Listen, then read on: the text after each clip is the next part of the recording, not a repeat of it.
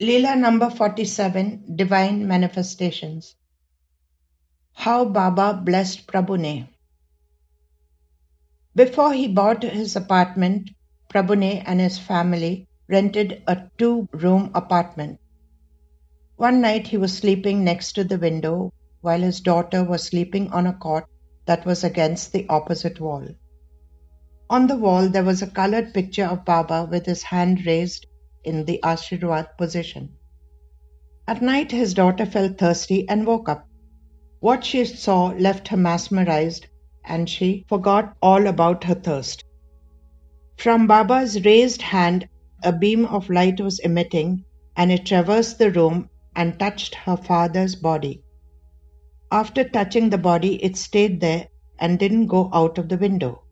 Fascinated, she continued watching this phenomenon. It was as if someone had pointed a flashlight at her father's body. But there was no flashlight in that room. The next morning she related what had happened the night before. Humbly, Prabhune said, You are indeed fortunate to behold the blessings that pour forth from Baba's hand. In the early 50s, the Abhishek Puja was conducted on top of the Samadhi.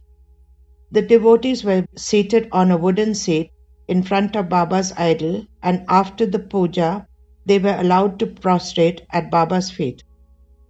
Nowadays, because of the overwhelming crowds, this practice is discontinued in Shirdi.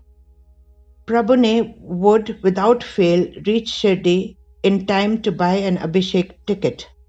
He would get up early in the morning and catch the bus at Shivaji Nagar.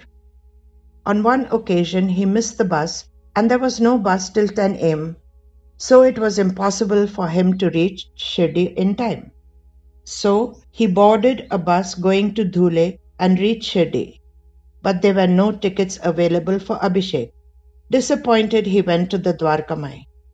The Dwarkamai was empty and he sat in front of Baba's Padukas and cried, Baba, this is the first time that I am unable to perform your Abhishek.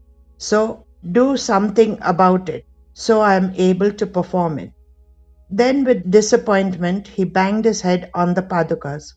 Tears were rolling down his cheeks as he banged his head again and again. Then he felt someone place his hand on his head with compassion and caress his head twice. He recognized the touch and looked up. But no one was there. But there was a smile on Baba's Dwarkamai picture. Then he looked down, and his tears had accumulated on the padukas, and he had done abhishek to them with his tears.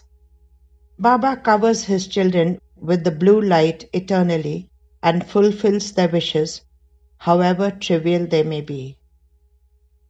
This Leela is from the Sri Sai Sagar magazine, Deepavali issue 2002.